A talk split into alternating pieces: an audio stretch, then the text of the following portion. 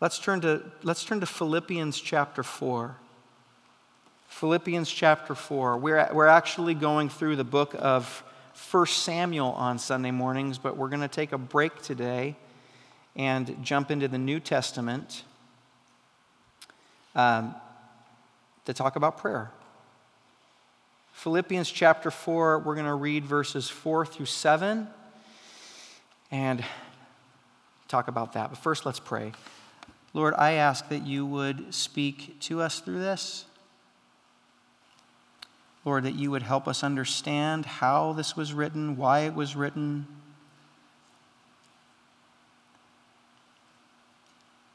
That you would meet our needs through this text that you would answer our questions and our prayers through this text. God, I pray that you'd be with me, Lord, that you would help me to rightly, accurately um, expound this text. I believe it's, that it's your word, and so it, that puts a lot of healthy fear on me to do it right. I want to get your message across, so I ask for your help with that. Give us ears to hear it. Open our eyes to see it. Holy Spirit, I ask that you'd move amongst us. In Jesus' name, amen. Philippians chapter 4, verse 4 through 7. The Apostle Paul says, Rejoice in the Lord always. And again, I will say it rejoice. Let your reasonableness, reasonableness, some translations will say gentleness, let your gentleness be known to everyone. Why? Well, because the Lord is at hand. So do not be anxious about anything, but in everything, by prayer and supplication, with thanksgiving, let your requests be made known to God. And the peace of God, which surpasses all understanding, will guard your hearts and your minds in Christ Jesus. Let me read it again. Rejoice in the Lord always. And again, I will say it rejoice. Let your gentleness be known to everyone. The Lord is at hand. So be anxious for nothing, but in everything, by prayer and supplication with thanksgiving, let your requests be made known to God. And the peace of God, which surpasses all understanding, will guard. That word there, it, it describes an army that surrounds something to, t- to take care of it and to guard it will guard your hearts and your minds in Christ Jesus. Okay, this is a very, very, very famous Bible passage from which um, the classic Christian church has derived some of its most foundational theological ideas about prayer and uh, some of the most basic steps and practices about how to pray. Um, prayer is one of, the, one of the classic spiritual disciplines of the church, and Christian Christian prayer is quite unique. We, you know, we all say prayer, and we, you know, immediately when I say that word prayer, all of your minds think of certain things. It's a common word, and we all go, yeah, yeah, pray, I get that. But you might be thinking a lot of different things based on your culture, based on how you were raised, uh, what you might have learned in Sunday school. Uh, there's a lot of things that come up. Well, the Bible gets really specific. And it's important for us to constantly remind ourselves of what this is about when it, for a Christian, because Christian prayer is very, is very powerful. And this is something that constantly has to be revisited because Christian prayer, prayer, presupposes an inner posture. That's what's very important to understand here. Christian prayer presupposes an inner posture that is the exact reverse of the kind of inner posture that our culture promotes to its members. So, prayer, the way the Bible describes it, is actually very counterintuitive for people like you and, and I growing up in this society. So, we have to revisit it. We've got to, it, we've got to retrain our minds. Often, our prayers seem impotent because, as James says, we ask amiss or we ask with the wrong kind of posture. Our hearts aren't right first. Um, we live, as you know, in a very individualistic, consumeristic culture. Prayer in the Bible is almost always a communal or a corporate type of a context. Uh, you remember the famous prayer that Jesus taught his disciples to pray. It starts out with the word, Our Father. Not my Father or you know, something, a pronoun that's individualized, but our Father. And you'll find, if you study the great Christian prayers throughout the New Testament, you'll find they're all in that context. Our, us. Same with the Old Testament. Uh, the Old Testament was written within the context of a community. Not a, so the individualism of our culture, first of all, is a foreign idea to the Bible. It's an alien idea to the Bible. Oh, it deals with individual things for sure. Absolutely. It deals with that. But always within the context of a family, of a community, of a tribe, of a nation, of a world. Okay? That's the first thing we need to understand. Um, but in our culture, we're taught to think of ourselves as, because we're individualistic, we are taught, whether you understand it or not, it's like osmosis. It's the air that we breathe. We can't help it.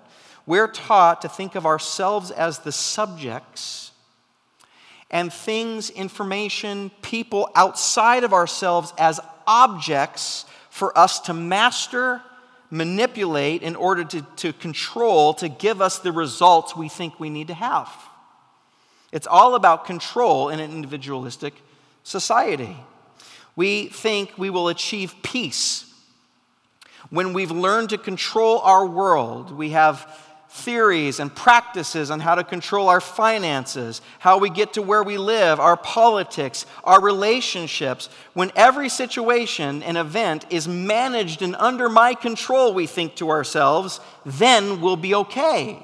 Once I get on top of this, once I'm out of debt, once I get married, once I have kids, once I then, once I then. And so if you go through it, when you apply this to prayer, if you went to a Christian bookstore, if you went onto Amazon, and you, you would be amazed at how many books on prayer there are about the techniques of prayer. I mean, there's so many. This has leaked its way into the Christian church, and it reveals a very, um, a very specific philosophy of thinking that's baked in to Christianity that's extra biblical, not in the Bible, and it's baked into Christ- Western Christianity from the start. And that is if I can pray right, if I can get it right, if I can learn how to talk to God, and we don't think of it this way, but really manipulate Him and control Him, then I can, I can have some results. I can become a certain kind of a person. But the reality is, that very little is actually under our control. Have you noticed that? When you stop to be honest with yourself. So when we think that peace is found by having control, then we find that there is very little that we can, we find that there's very little for us to control. We end up with an amazing amount of anxiety. An amazing amount of anxiety. In fact, we, the postmodern Western culture, is the most anxious culture in documented history. Fact uh, let me get a little closer to home. Recently, in a recent nationwide survey, the Seattle Times reported in November that Seattle is the most anxious city in the nation. And so, as Christians living here, it's almost impossible. It's almost impossible for this mentality not to leak its way into our theology, into our prayers, into our practices. So we have to revisit this idea of prayer so that we can get it right. We tend to think of prayer as something we do in order to produce the results that we believe is needed or to get God to produce certain results. So, as a result, our prayers tend to be like shopping lists of things that need to be accomplished. Um, prayers in our culture tend to be an attempt to manipulate God without entering into a deep, vital, surrendered relationship with Him through the things that we think we need, through the problems. That's the, that's the, the subtle difference. Christian prayer is about drawing near to God, and these things that are wrong are opportunities to do so. That's the idea. Let me um, read to you a spirit, uh, Catholic spiritual writer Henri Nouwen, one of my favorites. He said, In a situation in which the world is threatened by annihilation, prayer does not mean much when we undertake it only as an attempt to influence God or as a search for a spiritual fallout shelter or as an offering of comfort in stress filled times. Prayer is the act by which we devised ourselves of all false belongings and become free to belong to God and God alone. Let me read that, that last line again. This is what he says biblical prayer is. Prayer is the act by which we devised ourselves of all false belongings and we become free to belong to God and God alone. It's an act of absolute surrender in the midst of these times, of these horrible things. So, in today's passage, we're going to learn all about that. Today's passage sets us straight about Christian prayer. We'll learn three things today. We're going to learn the basis of prayer, according to the Bible. We're going to learn the part we play in that. What part do we play in prayer? How does it work? And we're going to learn the promise of prayer, the basis of prayer, the part we play, and the promise of prayer. So, first, the basis of prayer, of Christian prayer. First of all, I want you to, we'll look at the passage. Notice how extreme Paul is here. He is very hyperbolic, and it's on purpose. Notice he says, Do not be anxious about anything. Very extreme, hyperbolic language, but in everything, in prayer and supplication with thanksgiving, let your requests be known to God. Paul could have said, Don't be anxious, but try to pray. That, that, that would have done it. But instead, he chooses to get very extreme on purpose. Don't, and it's kind of to the point where we go, come on, really, Paul? Honestly? Is this even doable? Are you setting a bar too high? Are you just showing off? Honestly, don't be anxious about anything. Are you just talking big to get a point across? In contrast, everything? And the reason Paul is getting extreme here is because, this is what I want to point you to, he's indicating two particular orders of being two different pictures of the soul that dictate, dictate the, one, the way you and I view life. And therefore, the way you and I would pray, the way you and I would relate to God. There's a way of looking at life, according to Paul, that will lead to anxiety. It's a universal way, it's a mindset, it's a worldview. Um, it, it's, it's a, uh, sociologists would call it a social imaginary. It's the way that you've been raised to look at life, to look at, a, at situations, at, to filter relationships with. There's a way to do that which says uh, you will eventually end up riddled with anxiety. Everything. Okay? Or there's another way of looking at life, an inner way, an inner disposition that leads to rejoicing always. There's another big language that he uses. Rejoice always and in everything. There's a way of looking at life. That's what Paul is saying. Notice the parallelism. He structures it this way on purpose. He says, Rejoice always, and that's paralleled with, Be anxious for nothing. That's the literary structure of the text. Rejoice always is paralleled with be anxious for nothing. The two expressions are synonymous. So, according to this, rejoicing equals freedom from anxiety. That's what he's saying here. Freedom is found in rejoicing always. That frees you from worry, frees you from care, frees you from anxiety. Well, what does that even mean? Basically, the bottom line is Anxiety and care are symptoms of a failure to rejoice in all things. That's the, that's the cookie, the, the fortune cookie thing. And I'll unpack it. Anxiety and care, biblically, are symptoms of a failure to rejoice in all things. Um, but how in the world are we supposed to do that? That sounds so great and simple. It would be so wrong of me just to leave it there and say, okay, Thank you. Let's pray, and you can go about your way. That'd be frustrating if I were sitting in the crowd. I'd be like, Really?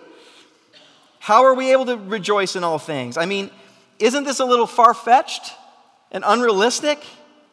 Also, what does that even mean? Is this isn't this escapist? To go through life with my head in the clouds?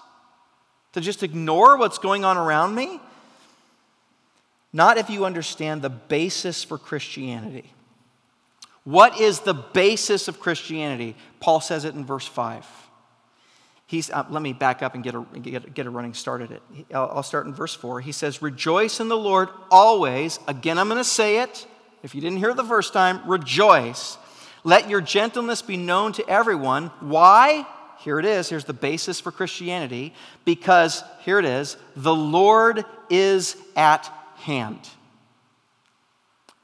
Why do I rejoice always? Because the Lord is at hand. And then he goes on, be anxious about nothing, but in everything. In fact, you could, if you wanted to, you could say, the Lord is at hand in everything.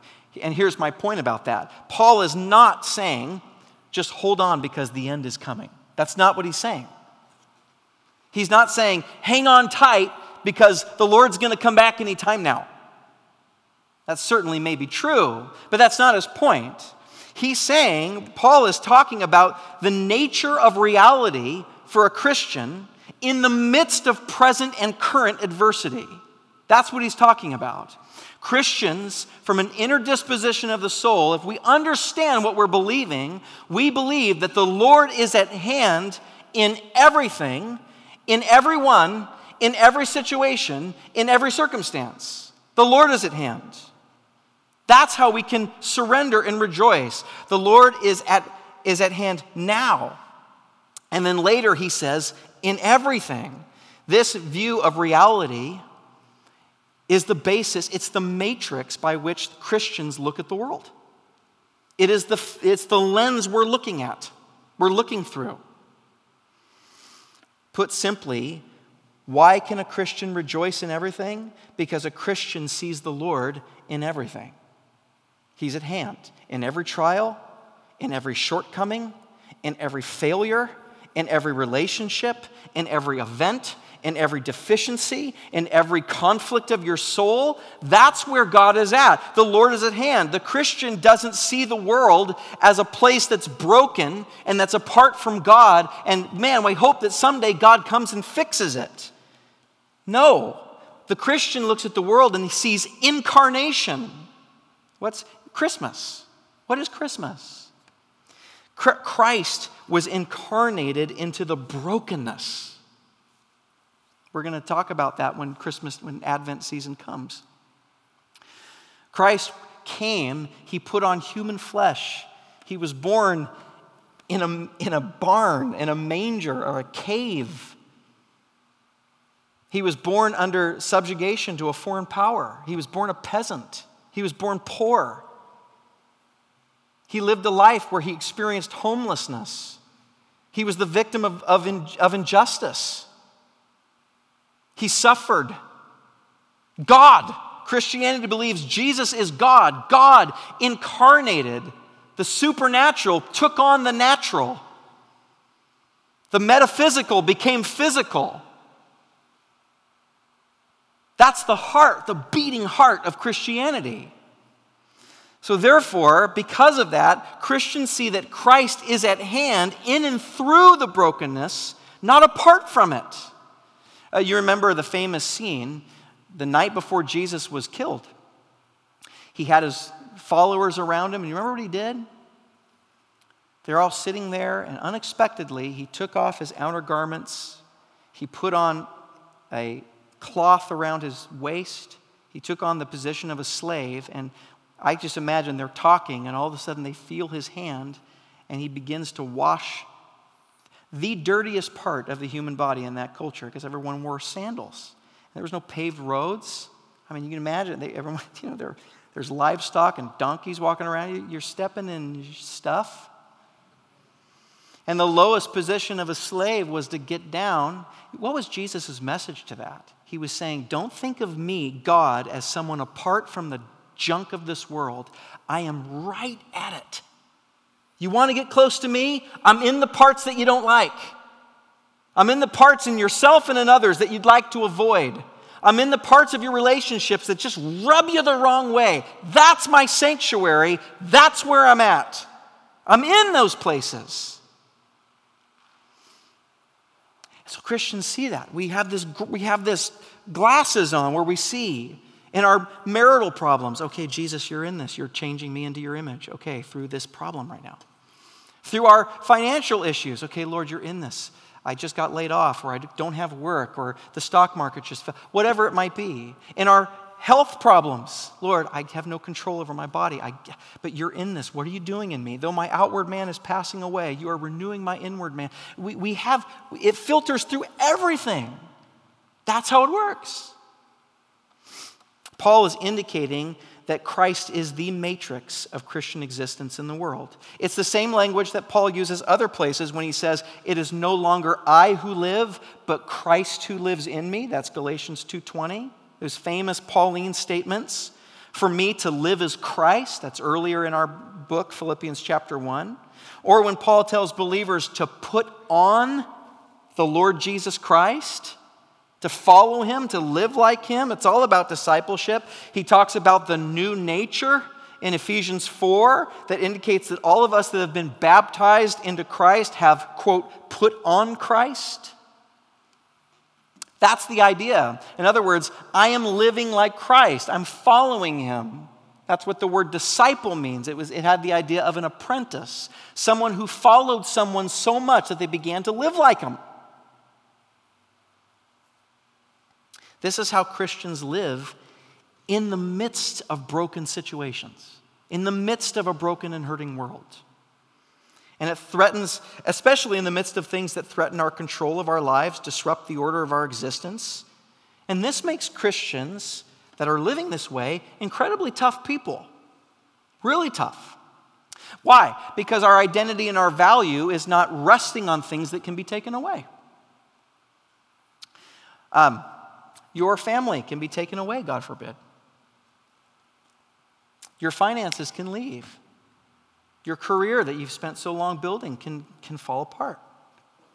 And when if you are, that's why in that the beginning song we spent some time, it says, My heart will sing no other name but Jesus, Jesus. Our hearts begin to rest our value and our identity on other things. And the danger with that is they can be taken away.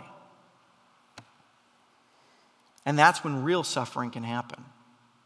But for the Christian, our value is placed on something immutable, unchangeable, on Jesus. Our identity and our value is on Him. Nothing's going to change that. So when I get fired, I can be, of course, disappointed, but not crushed.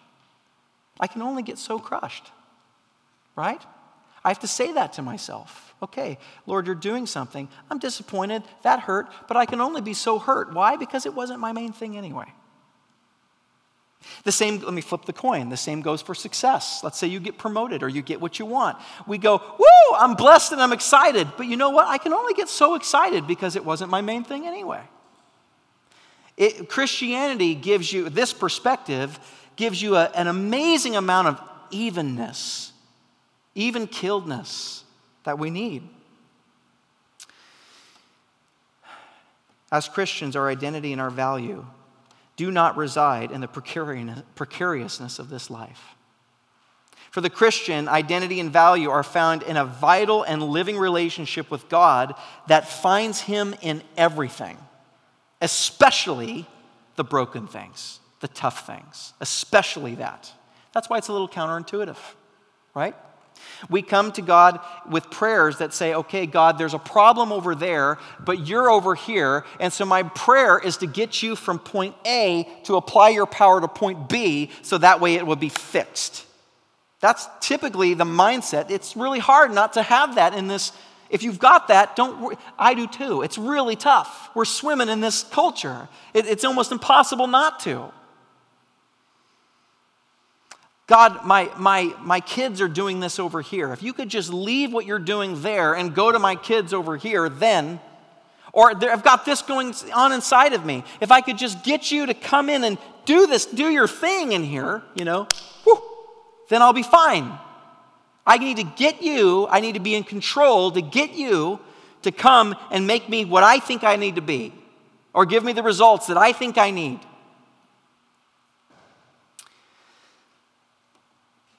But when we see problems as things that need to be fixed, and prayer as a way to control God to fix them, you're just asking for anxiety.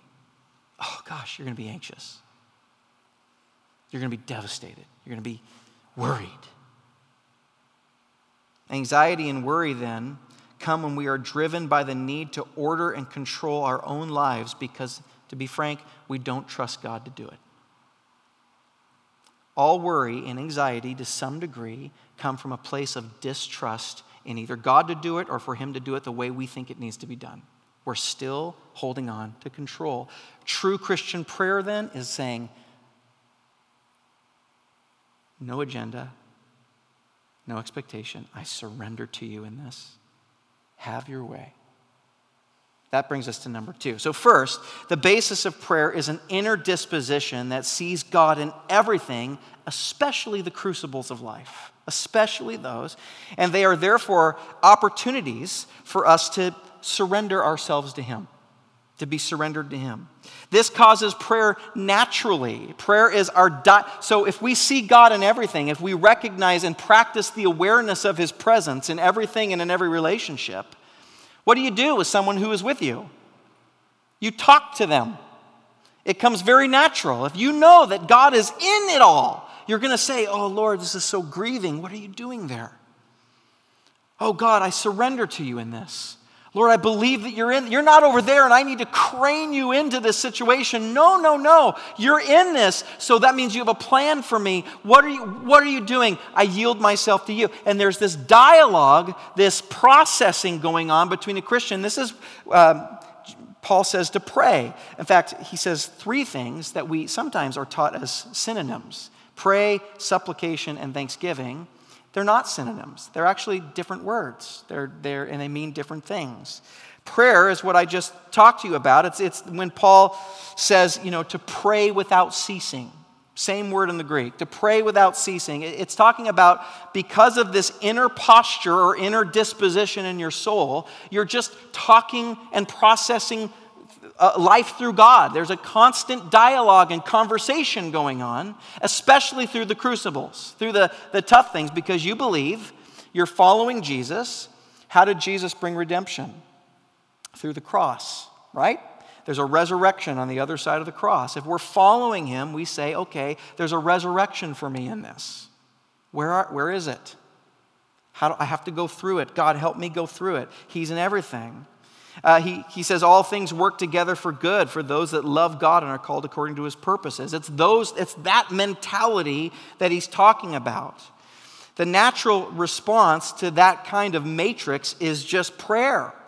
When we practice the awareness of God, he's, we pray, we talk to him. You don't have to, it becomes a habit. I don't like the word disciplines because of what that word means to us. It talks about kind of like duty or you know, and it is for sure a duty and a discipline, but I'm talking more of a habit.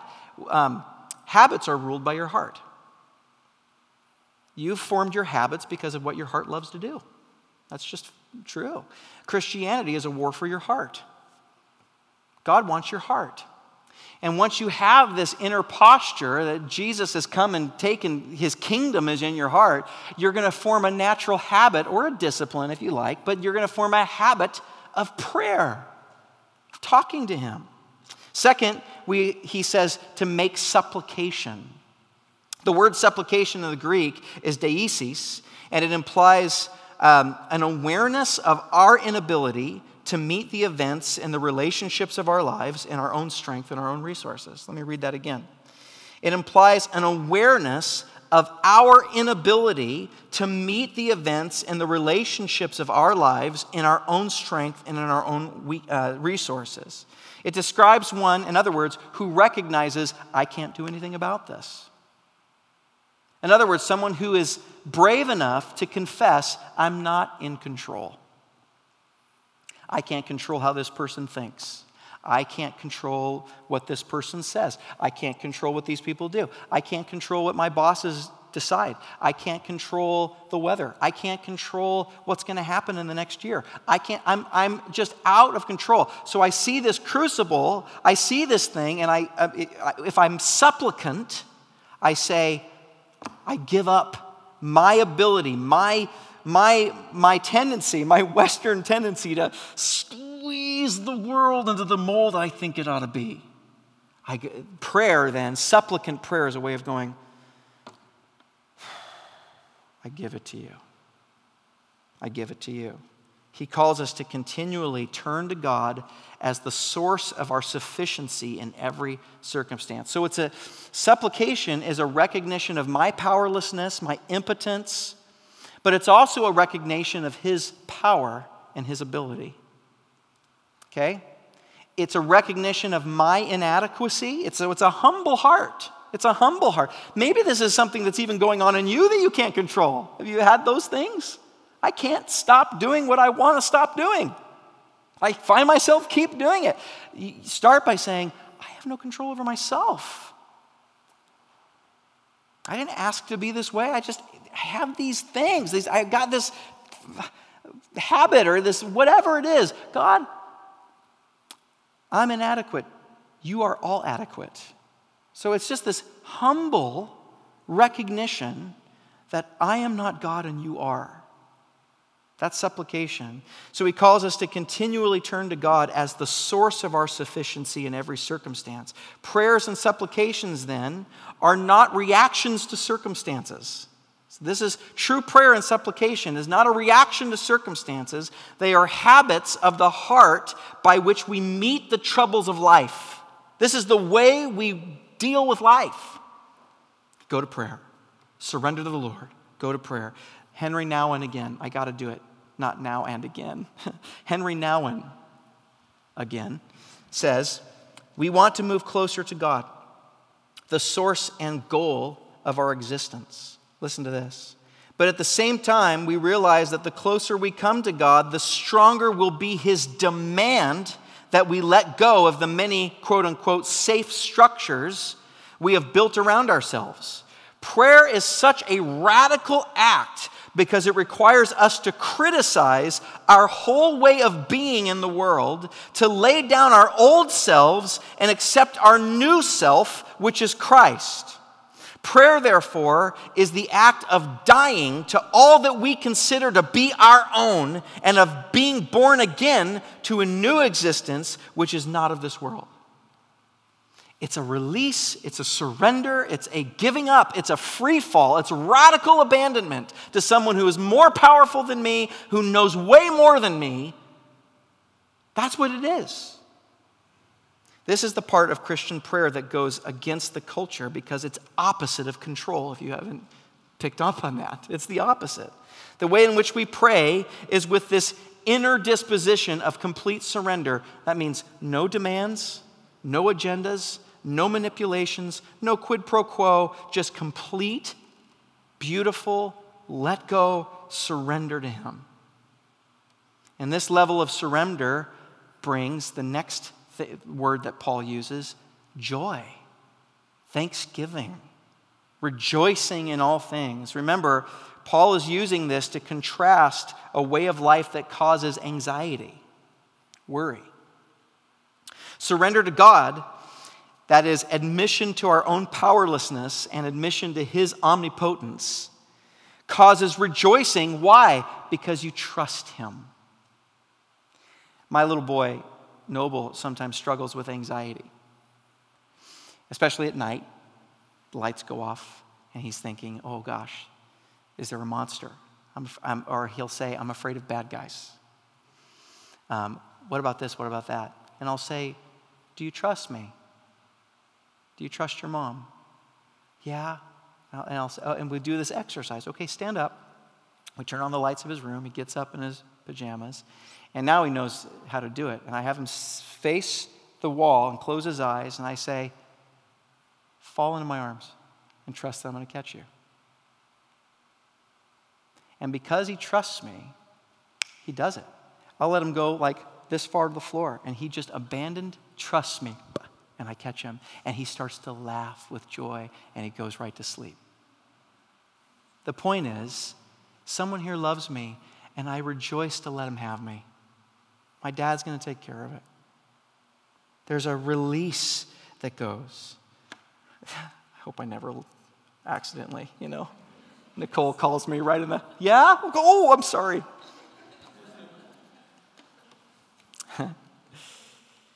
This level of surrender and freedom brings joy. So here's our equation surrender because of trust.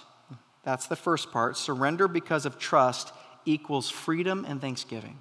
That's what Paul is saying here. Surrender because you know your God, you trust Him, you know He loves you, equals an ability to have freedom and joy. Control and manipulation because of distrust you have to take care of it on your own. No one's going to take care of me but me. that equals grave anxiety, worry. Because you're never going to stop being human. It's never going to happen. We're limited. So, trust is a release of both mind and heart to God. Trust. This is, or a lot of translations, the famous translation for this Greek word, pistis, is faith. I think a better translation is trust. Trust is what the classical Christian tradition calls detachment. You're able to let go. It is neither passive resignation or fatalistic acquiescence to whatever comes next. It's not those things. It is rather a consistent posture of actively turning our whole being to God so that God's presence, His purpose, His power can be released through our lives, in our souls, through our lives until it erupts into joy. The term anxious describes a mode of existence that's characterized by attempting to control your own life. This kind of anxiety arises whenever we attempt to impose and maintain our own control over our world or over the people in our lives. Ooh, ever been in a relationship like that? Psychologists call it codependent or enmeshed. I'm not happy. You, you're, you are responsible for my happiness. Now, think about that. If you think your partner, your lover, your friend, whoever, your parents, is responsible for your happiness, that means you need to change them to get them to do their part. They are, I'm the subject, they're outside of me, and if I can get them to do their bit, then I will be happy. You manipulate, you control. Who likes to feel suffocated by someone like that? I don't think, right? Yeah, no one. No one on the planet enjoys a relationship like that. You want freedom. By contrast, thanksgiving is the deep inner posture of joyful release of our life to being God's with absolute trust, without demands, without conditions, without reservations. I trust you. I trust you. Now, with these things in place, with these things in place, then Paul says, make your requests known to God. With, and that's important. That's not standalone. We, we like to think of prayer of just that bit. Make your, what is prayer? Making my requests known to God. No, Paul sets it up. He sets up this inner posture of the being first, and with that in place, and only in that, with that in place, in that context, he says, make your requests known to God. If we don't have that inner posture, our requests tend to be narrowly focused on our agendas, on, on our center, self reference, the self reference matrix of life. And our prayers can be very anxious. When we have the posture of prayer, supplication, thanksgiving, however, we make requests based on the deeper matrix of God's presence and God's purpose, which is already at work in everything. Right? Everything. It's already at work in everything. Although we still have our perception of the situation, we still see the pain, we're still bothered by stuff. We still would rather not certain things be, of course. But our requests become a bridge between our desires and the purposes of God. Our requests are manifestations of placing our lives into the deeper matrix of God's presence and purpose. It, um, of course, the ultimate example of this is found in Jesus. Let me read to you um, Luke chapter 22, verses 39 through 46. Listen, look at Jesus here. You'll see it. This is right before he's going to die. He's under tremendous pressure. He knows he's going to die. He knows he's going to be murdered in the most brutal way. And more than that, um, theologically speaking, he knows that God is going to punish him cosmically for the sins of the whole world past, present, and future. That's a lot of pressure. A lot of reason to be anxious. Look at what he's look at Jesus. He says, and it came, he came out and went, as was his custom, to the Mount of Olives. And the disciples followed him. And when he came to the place, he said to them, listen, he says, pray, this is to his disciples, pray, why? That you may not enter into temptation. And he withdrew from them about a stone's throw away, and he knelt down and he prayed. And here's what he said Father, if you are willing, remove this cup from me. It's very real. No escapist here. I'm feeling it. I'd rather not do it. Remove this cup from me. Supplication, release. Nevertheless, not my will, but yours be done. See? And there appeared to him an angel from heaven who strengthened him. What's the promise of Paul? You do this, and the peace of God will guard your heart. The word is that of, of a troop, of an army that circles the thing or person they're trying to protect to guard them.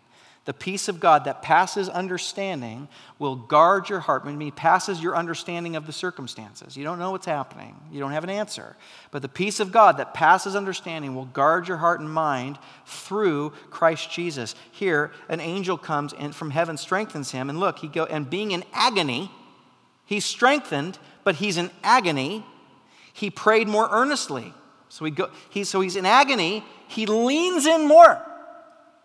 He, he leans in and, and sweat, like great drops of blood, fell down to the ground. He's under tremendous pressure, even with the strength that he's receiving.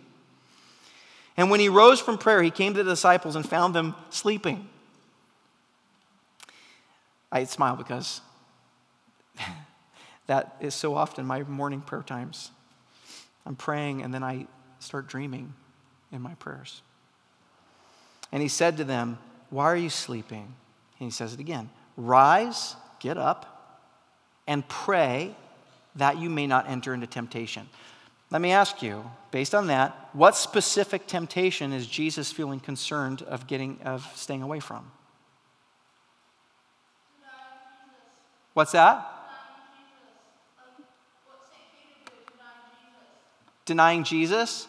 I think I think the temptation is to get out of the situation to get out of pain. Is that what you're saying? To get out of the crucible. And it's interesting that he tells his disciples this pray that you may not be tempted to leave the crucible. Why? Because what's in the crucifixion for what's in the crucifixion? No redemption without it. In other words, let me stay in here, God, because I know you've got something better. I'm asking you to give me strength in the midst of this. I'm surrendering to your will. I, there's so much pressure. I want to escape. I want to, but not my will, but yours be done. He wanted it to be over, but because he knew God was in the midst of the cross, he prayed, Not my will, but yours be done. Do you hear the balance there?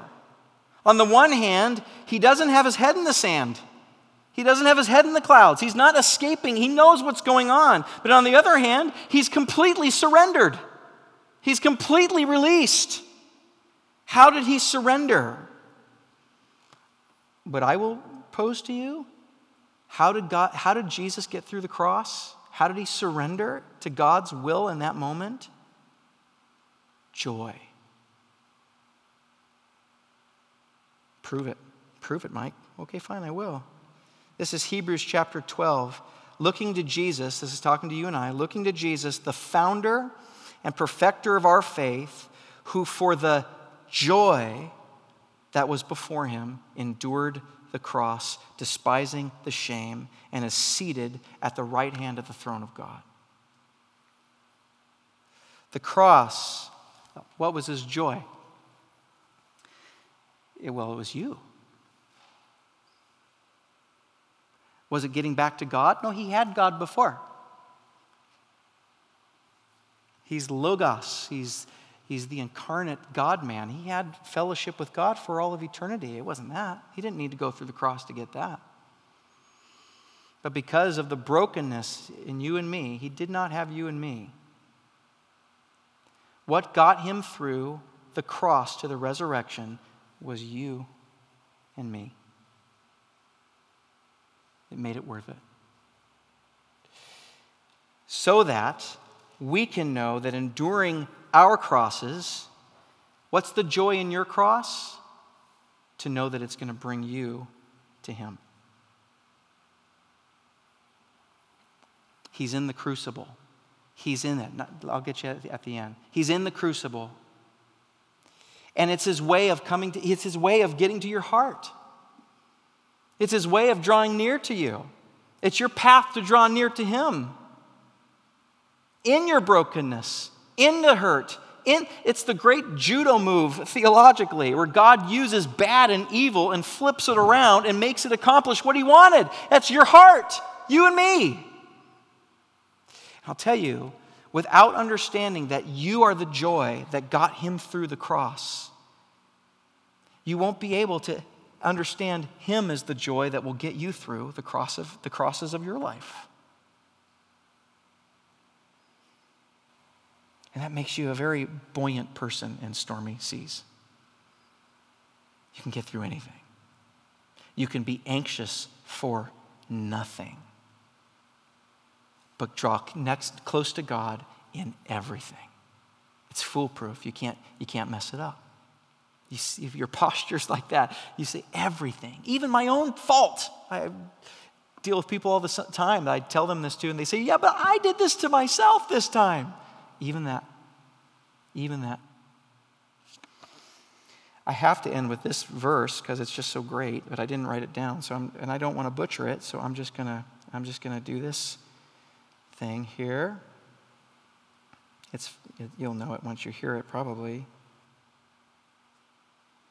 For I am convinced, this is the way we think. I am convinced that neither death nor life nor angels, nor rulers, nor things present, nor things to come. Don't we worry about whatever's coming? Nor powers that he's talking about cosmic spiritual powers. The Bible teaches that there's a spiritual world and that's broken too. Scary stuff going on there. Nor height, nor depth, nor anything else in all of creation. In other words, fill in the blank, including yourself I've heard people teach this verse and say, yeah, but it doesn't say that you're, you can't keep yourself from the presence of God. Last I checked, we were created beings. We are anything else in all of creation. Okay? It's just logic. Will be able to separate us from the love of God that's in Christ Jesus our Lord. You guys, let me read it fully without me interrupting it. For I am sure that neither death nor life, nor angels, nor rulers, nor things present, nor things to come, nor powers, nor height, nor depth, nor anything else in all of creation will be able to separate you and me from the love of God that is in Christ Jesus our Lord. If you're in Christ,